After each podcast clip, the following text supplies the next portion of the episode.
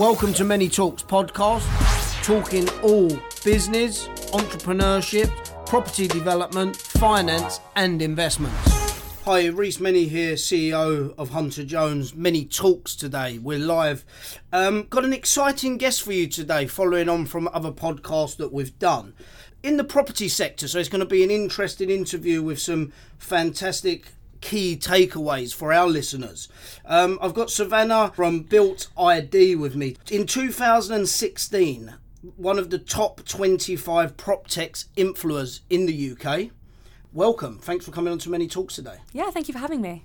So, what we want to talk about today is really your your journey, and we're talking about you as one of the prop tech influence in, in 2016 voted top 25 which is a tremendous achievement congratulations on that could you just explain to our listeners really what prop tech is Sure. So prop tech is a very broad term, actually, which is used for any technology which impacts the property sector or can be utilised by it. Yep. So it's quite it's quite generic in the term in the in the sense that it could be smart technology used, you know, sensors to see um, building efficiency and how it's being used operationally, or it could mean um, a management system for your leasing um, data. Okay. Or it could mean, um, you know, sort of almost a bit of contech, which is construction tech, where it's something which influences how you construct a building. Yeah. Um, or planning software. It's pretty it's pretty vague, but it just sort of is a is a nice neat way of describing any technology that can be harnessed for the property industry. Okay, so anything that can be used um, on on platforms. Ha- a question for you: Has social media and this really internet boom helped help your technology? Helped prop tech in a way? Would you say? Um, I think so. I think that you know, prop tech is, is sort of ten years behind fintech um, and other industries. You know, property does traditionally lag behind. Yeah. But I think in even the last eighteen months, you've seen a huge change in the discussion being what is prop tech being the main thing. Um, you know, people trying to get their heads around. People saying, how do I utilize it? How do I harness it? Which prop tech solutions actually help my particular business problems? Um, and I think that yes, the the the rise of um, people using technology all the time definitely makes a difference in being more plugged in. Okay. Um, to my technology in particular, does social media have an impact? Um, it's certainly a channel that we use to reach our audience to make sure that people know what's going on, that they can feel better plugged into the built environment. Um, I also think it comes obviously with its with its drawbacks. People are a lot more conscious now about how their data can be um, utilized for purposes they didn't expect it to. You know, Yeah. such as with Facebook, and I think that's something we all need to be um, cognizant of. aware of, yeah. So we we come back and we'll elaborate on on prop tech a bit more later on. Um, but can we talk about your journey and really why you come up with with the concept of of what you've built right now, but stripping it right back from where you started and how you got into real estate yourself and when you realised that real estate you had a passion for it.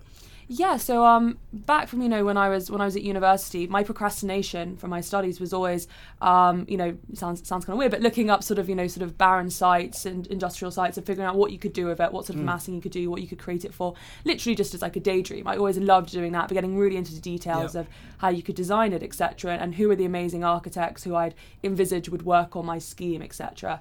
Um, so I always had a passion for it, but to be honest, I never really considered it as a career at that stage. And what, Um, what kind of age did you start daydreaming, as you pull it, towards? Oh, I think it's something like. I always I always did as, as sort of a kid, and then but even once I got to the age when I was at you know at Oxford, I would sort of be you know looking online at you know Yeah. sort of the the sites coming up just for for procrastination, like I said, rather than anything serious. Interesting. Um, but I went and interned at Fantastic VC after I left university. Okay. And I'm so in venture capital. And there I really got the bug for growing businesses, for the idea that you can, um, you know, bring something new to market that can make a positive difference on people's lives and how they work and operate. And I knew that to get into that industry, you had to either get experience in an industry or you had to, you know, go to Goldman Sachs for five years. And I'm not very good at counting, so it seemed that wasn't the best option for Yeah. me. Um, and so I moved to New York. I did an intensive in real estate, and I decided to get experience in the industry. And I never, I never went in there being like, I want to own my own business. I want to, you know, um, be my own boss. It was that never really drove me. Yeah. I just went into an industry um, and got frustrated with how things were done. And whilst I'd anticipated ultimately going on to the, you know, funding side of amazing businesses, I never anticipated I would start one myself. Okay, so your experience when you took that leap to go to New York, as you said, I, I take it from coming out of university, coming out of Oxford, um, having a little bit of experience, uh, as you said, and then what what made you take that that decision to go to New York? Because that's that's a big decision. Yes, I think I just wanted a change. I wanted an adventure. I was young, I was in my early 20s, and I appreciated that to have absolutely no responsibilities holding you down um, to being in one place is something you should take advantage of. Definitely, yeah. Um, and I have a US passport, which which helps. So I thought I'd been to New York once when I was 14. I really didn't know what I was doing, but I was like, you know what? I'll try it out. I love an adventure. I love a challenge, and so I moved there. Um, Did you move on your own, or I did, yeah. yeah? So just you. Yeah, um, and um, it was it was great. It was a great experience. Um, I loved it. I was there for three years, and it was only when Built ID got to the point where I needed to start hiring people, I needed to start knowing where I was putting down roots, that I decided I wanted to do it in London. Okay. Um, but it was yeah, it was a fantastic experience working in property development over there.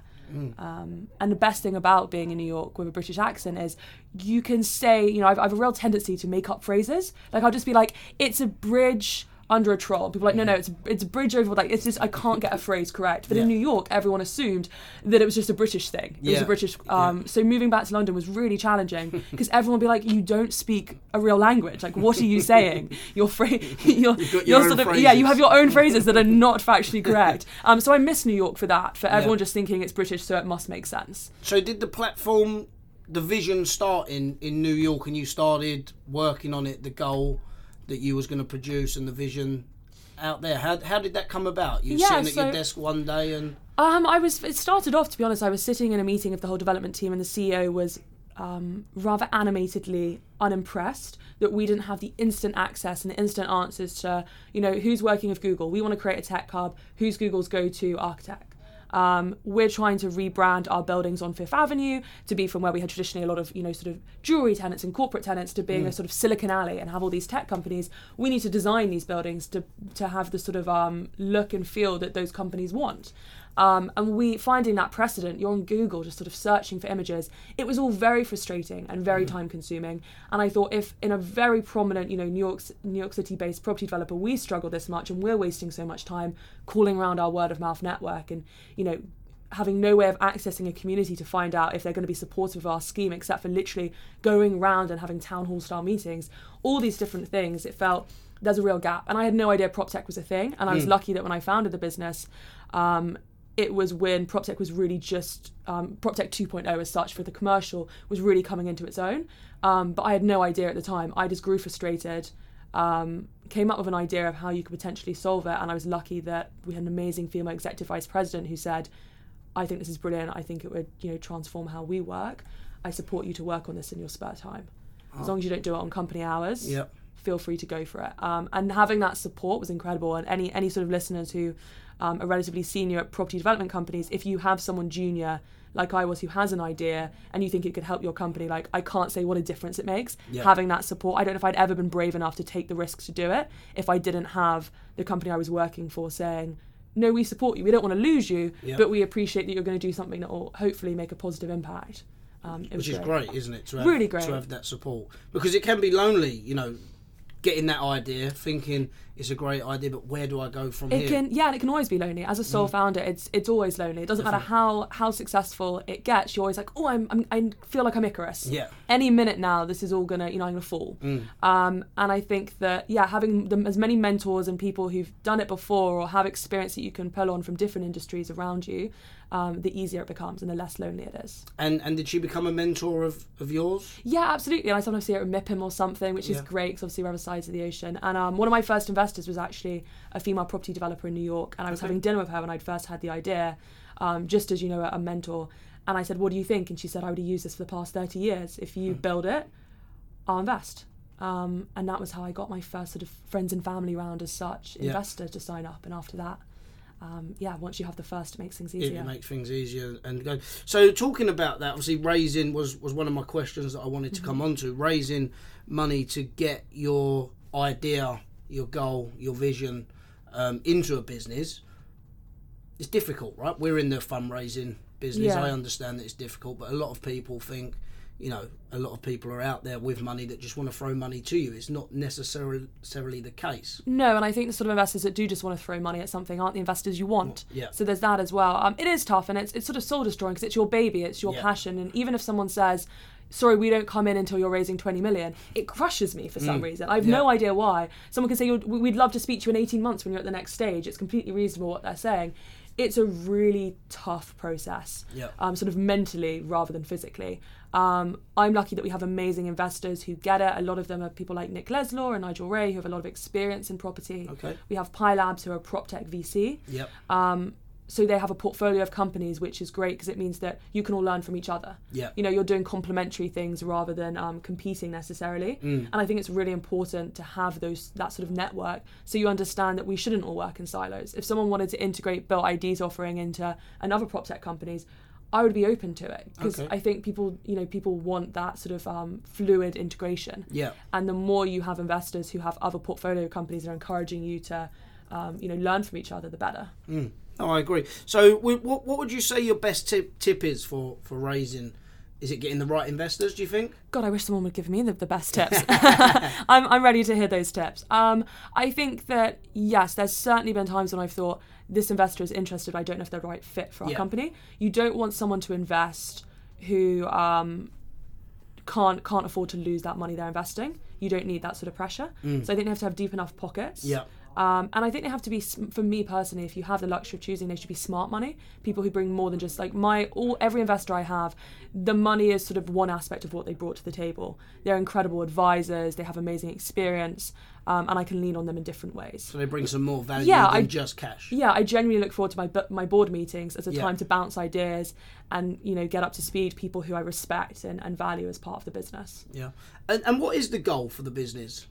The goal is to go global. The goal is to have an impact on a, on a global scale and improve the property sector and how we communicate and collaborate with communities Yeah. and with each other.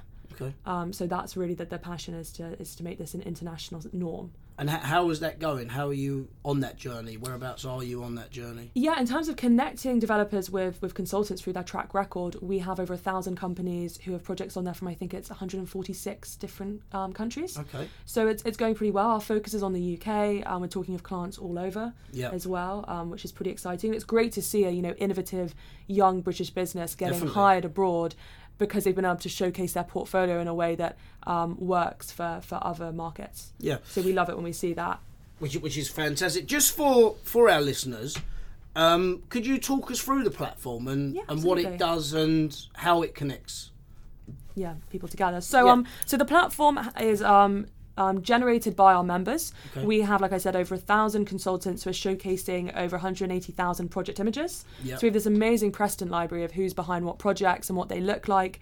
And we're now harnessing this track record database for community engagement. Okay. So the idea is that we showcase the projects of today and we shape the projects of tomorrow. So a developer or a council can go on there with a new project, they can showcase the track record of the team they're working with. So it's Yeah. not some faceless corporations. And then they can give the community a sense of agency and ownership over what gets built. They can posit questions using, you know, this visual database we have, such as, you know, do you want there to be parking or a playground? And then when you're communicating those questions and you're giving over those decisions to the community, you're also communicating the inherent compromises that happen in development. We can't afford to do a pa- car parking. We don't have mm. enough space to do car parking and playground.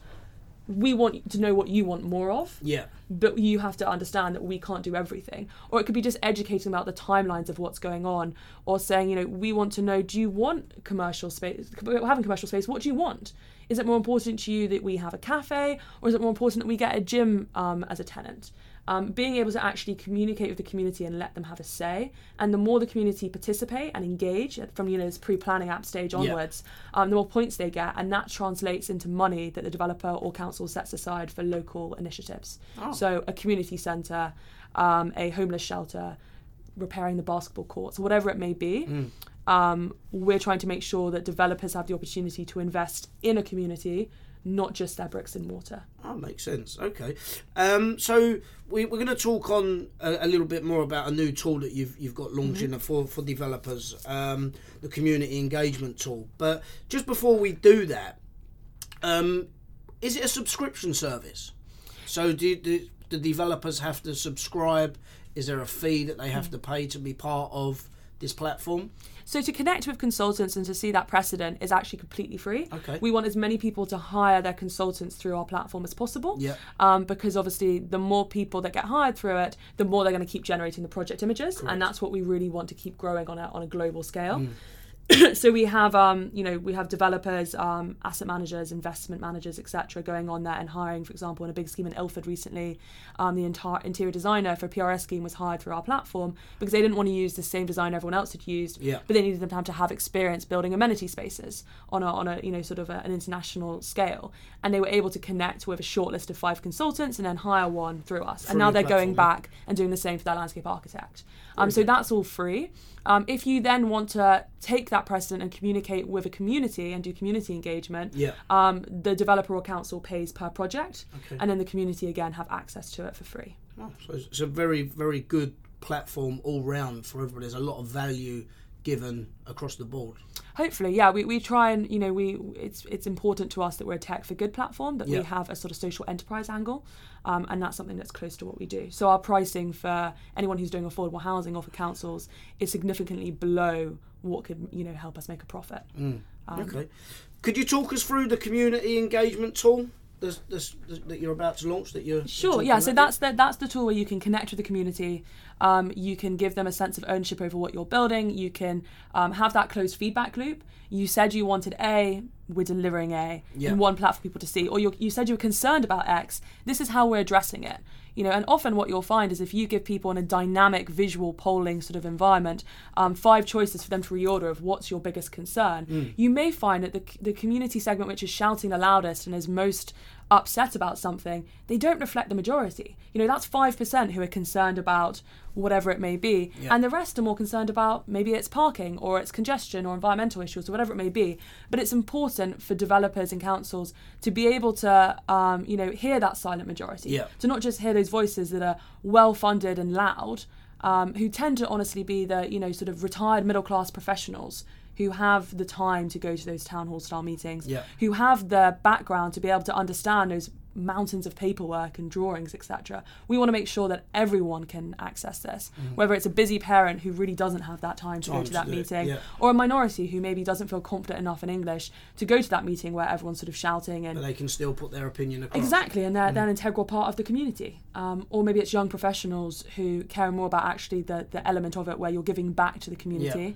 and supporting the local infrastructure because, you know, we now have a new generation coming up who are far more socially activated and socially conscious than ever before, I Definitely, think. yeah. Um, and they care about what's being, you know, what's being constructed in their built environment and they care that a community is, is being represented and listened to. Yeah, no, I, I thoroughly agree. So, with with what you've got going on, is you, you're going global. What what's the next steps from here? So we're launching this this new community engagement angle. We're launching this in um, now. Basically, Okay. we're working with clients um, as we speak, both public sector and private, Okay. to get it all ready for them to launch whenever they want Yeah. to. So that's really exciting. Like I said, our database for connecting consultants um, just keeps on growing organically, which is pretty exciting to see. Um, yeah, we love we love seeing that as well. And like I said, it's free, so that's something that just steadily ticks on. Yeah, Um, and yeah, so it's really it's really exciting. The next eighteen months are really going to be focused on rolling this out, uh, um, you know, across the UK. But we also have clients interested in Australia, Germany, Canada. So um, Very good. Yeah, it's it's a Exciting really, it's time. a really exciting but but busy time. time. Yeah. Good. Um, and just feedback from the councils. Obviously, what what kind of feedback have you had from local authorities with with the platform? So local authorities are really enthusiastic about it because they want to be able to better hear their community. Um, and we found when we first went to them, it was more to be like, would you like developers to use this? And what we actually found from them is they said, we want to use this for our own estate regenerations, for our local plans, for our own, um, you know, sort of community engagement. And now we're working with multiple councils to do exactly that. That this is a port of call where the community can always have access Yeah. to the council and understand what's going on and have their say. Um, whether it's about a park being done, a master plan, anything. Um, so that's really exciting to have seen that evolution from just wanting to make sure they were happy with it to yeah, actually so actually want to use it. want to use it. That's been great. It's, it's great, yeah. So just just um, going through what, what we've spoke about and really summing up, you've, you've got a fantastic platform. It's adding a lot of value Thank you. to developers, local authorities. Um, I can really see the value in it, and I hope some of our listeners and some of our developers that listen will probably um, get some value in it as well. Just before we wrap up, um, what I want to talk about is because I get a lot of people asking me that are looking at bringing apps out or looking to build a platform, whether it be in property or whatever sector it's in. Um, what what's what's the steps? It, it's tough to get a platform, isn't it? It's tough to get an idea. I mean, how many times has your platform changed from what you've first envisioned good to question. Oh, so so much. You have to be willing to um, evolve your offering and, and Yeah. respond to your user feedback. Before we even had anything, when I literally just had a prototype that I'd mocked up myself, I was out talking to all our potential clients, Mm. learning, iterating. The first version I had in mind was sort of TripAdvisor style reviews? Yeah. um, which would not have worked. I mean, what architect wants to put their work onto showcase to be reviewed by, you know, during construction, even when obviously everyone gets a bit um, irate, um, and then everyone loves it at the end. Yeah, yeah. Um, so definitely you have to evolve it. My advice to any developers or property players who are thinking of building their own apps is do research what's out in the market because the difference between how quickly you can do that iteration and how quickly a prop tech company can or any tech company Mm. Is huge. We release a new version of our platform every two weeks. Okay. So we get feedback from everyone who's using it. We, and they say, "Oh, we slightly prefer this button to be over there," or "It'd be really great if I could, you know, drop ten images at a time rather than uploading one at a time." We're constantly improving our offering Yeah. and learning, and I think it's really hard for big corporations to iterate that quickly and to be able to make those decisions that quickly. So if there is a prop tech solution out there that you can work with, I'd encourage you to. Not so much because you know, sense. yeah, it just it just it's not yeah, it's not about you know supporting small businesses, which is great. It's also actually it makes more sense. Yeah. Um, for prop tech startups, do your research. Make sure that you know you're not going into an already crowded field Yeah. unless you think you really have something to offer that others don't. Um, which often is the case. You know, Yeah. the first to market is not necessarily the one that wins. No, that's correct. I mean, look at Purple Bricks. Mm. Um, so that would probably be an advice I'd give. I'd also love to receive any advice. We're still on we're still on this journey, and you know Yeah. we we know what we want to achieve. We want to make it quicker and easier to get planning and to get things built that people actually want Mm. in their neighborhoods. But um, how we get there will constantly evolve. I have no doubt. if we've got developers, um, any architects, surveyors that are interested in your platform, what's the best way for them um, to sign up, get involved with you? Is it come direct to you? Is it go direct to the website? Yeah, if you go to the website and you want to sign up, and we also have a team that will even put on all your data for you. Okay. So you can sign up yourself. It's really one of the things that we pride ourselves on is how easy it is to put data onto our platform. Equally, you can reach out to me over Twitter Yeah. or via our emails. Um, we're always keen to hear from people. Yeah, or to any of our listeners, if you want to drop us a, a message directly, we can always pass them on for yourself. Um, Sven, that's that's it from me today. It's been fantastic having you on. I think we've covered um, quite a bit today. I think there's a, a lot of key facts there, key takeaways for for our listeners. Um, any questions that come through, we will forward on to yourself. I think we probably will get some developers and some architects that would be interested. Um, thanks for coming on. No, thanks so much for having me. Delighted to be here. No problem, and we look forward to, to seeing you grow um, and, and seeing you worldwide. Thanks. Thanks a lot. So, for now, what I want to do is thank you for listening, subscribe, leave a review. Look forward to speaking to you on the next podcast with some exciting guests coming our way.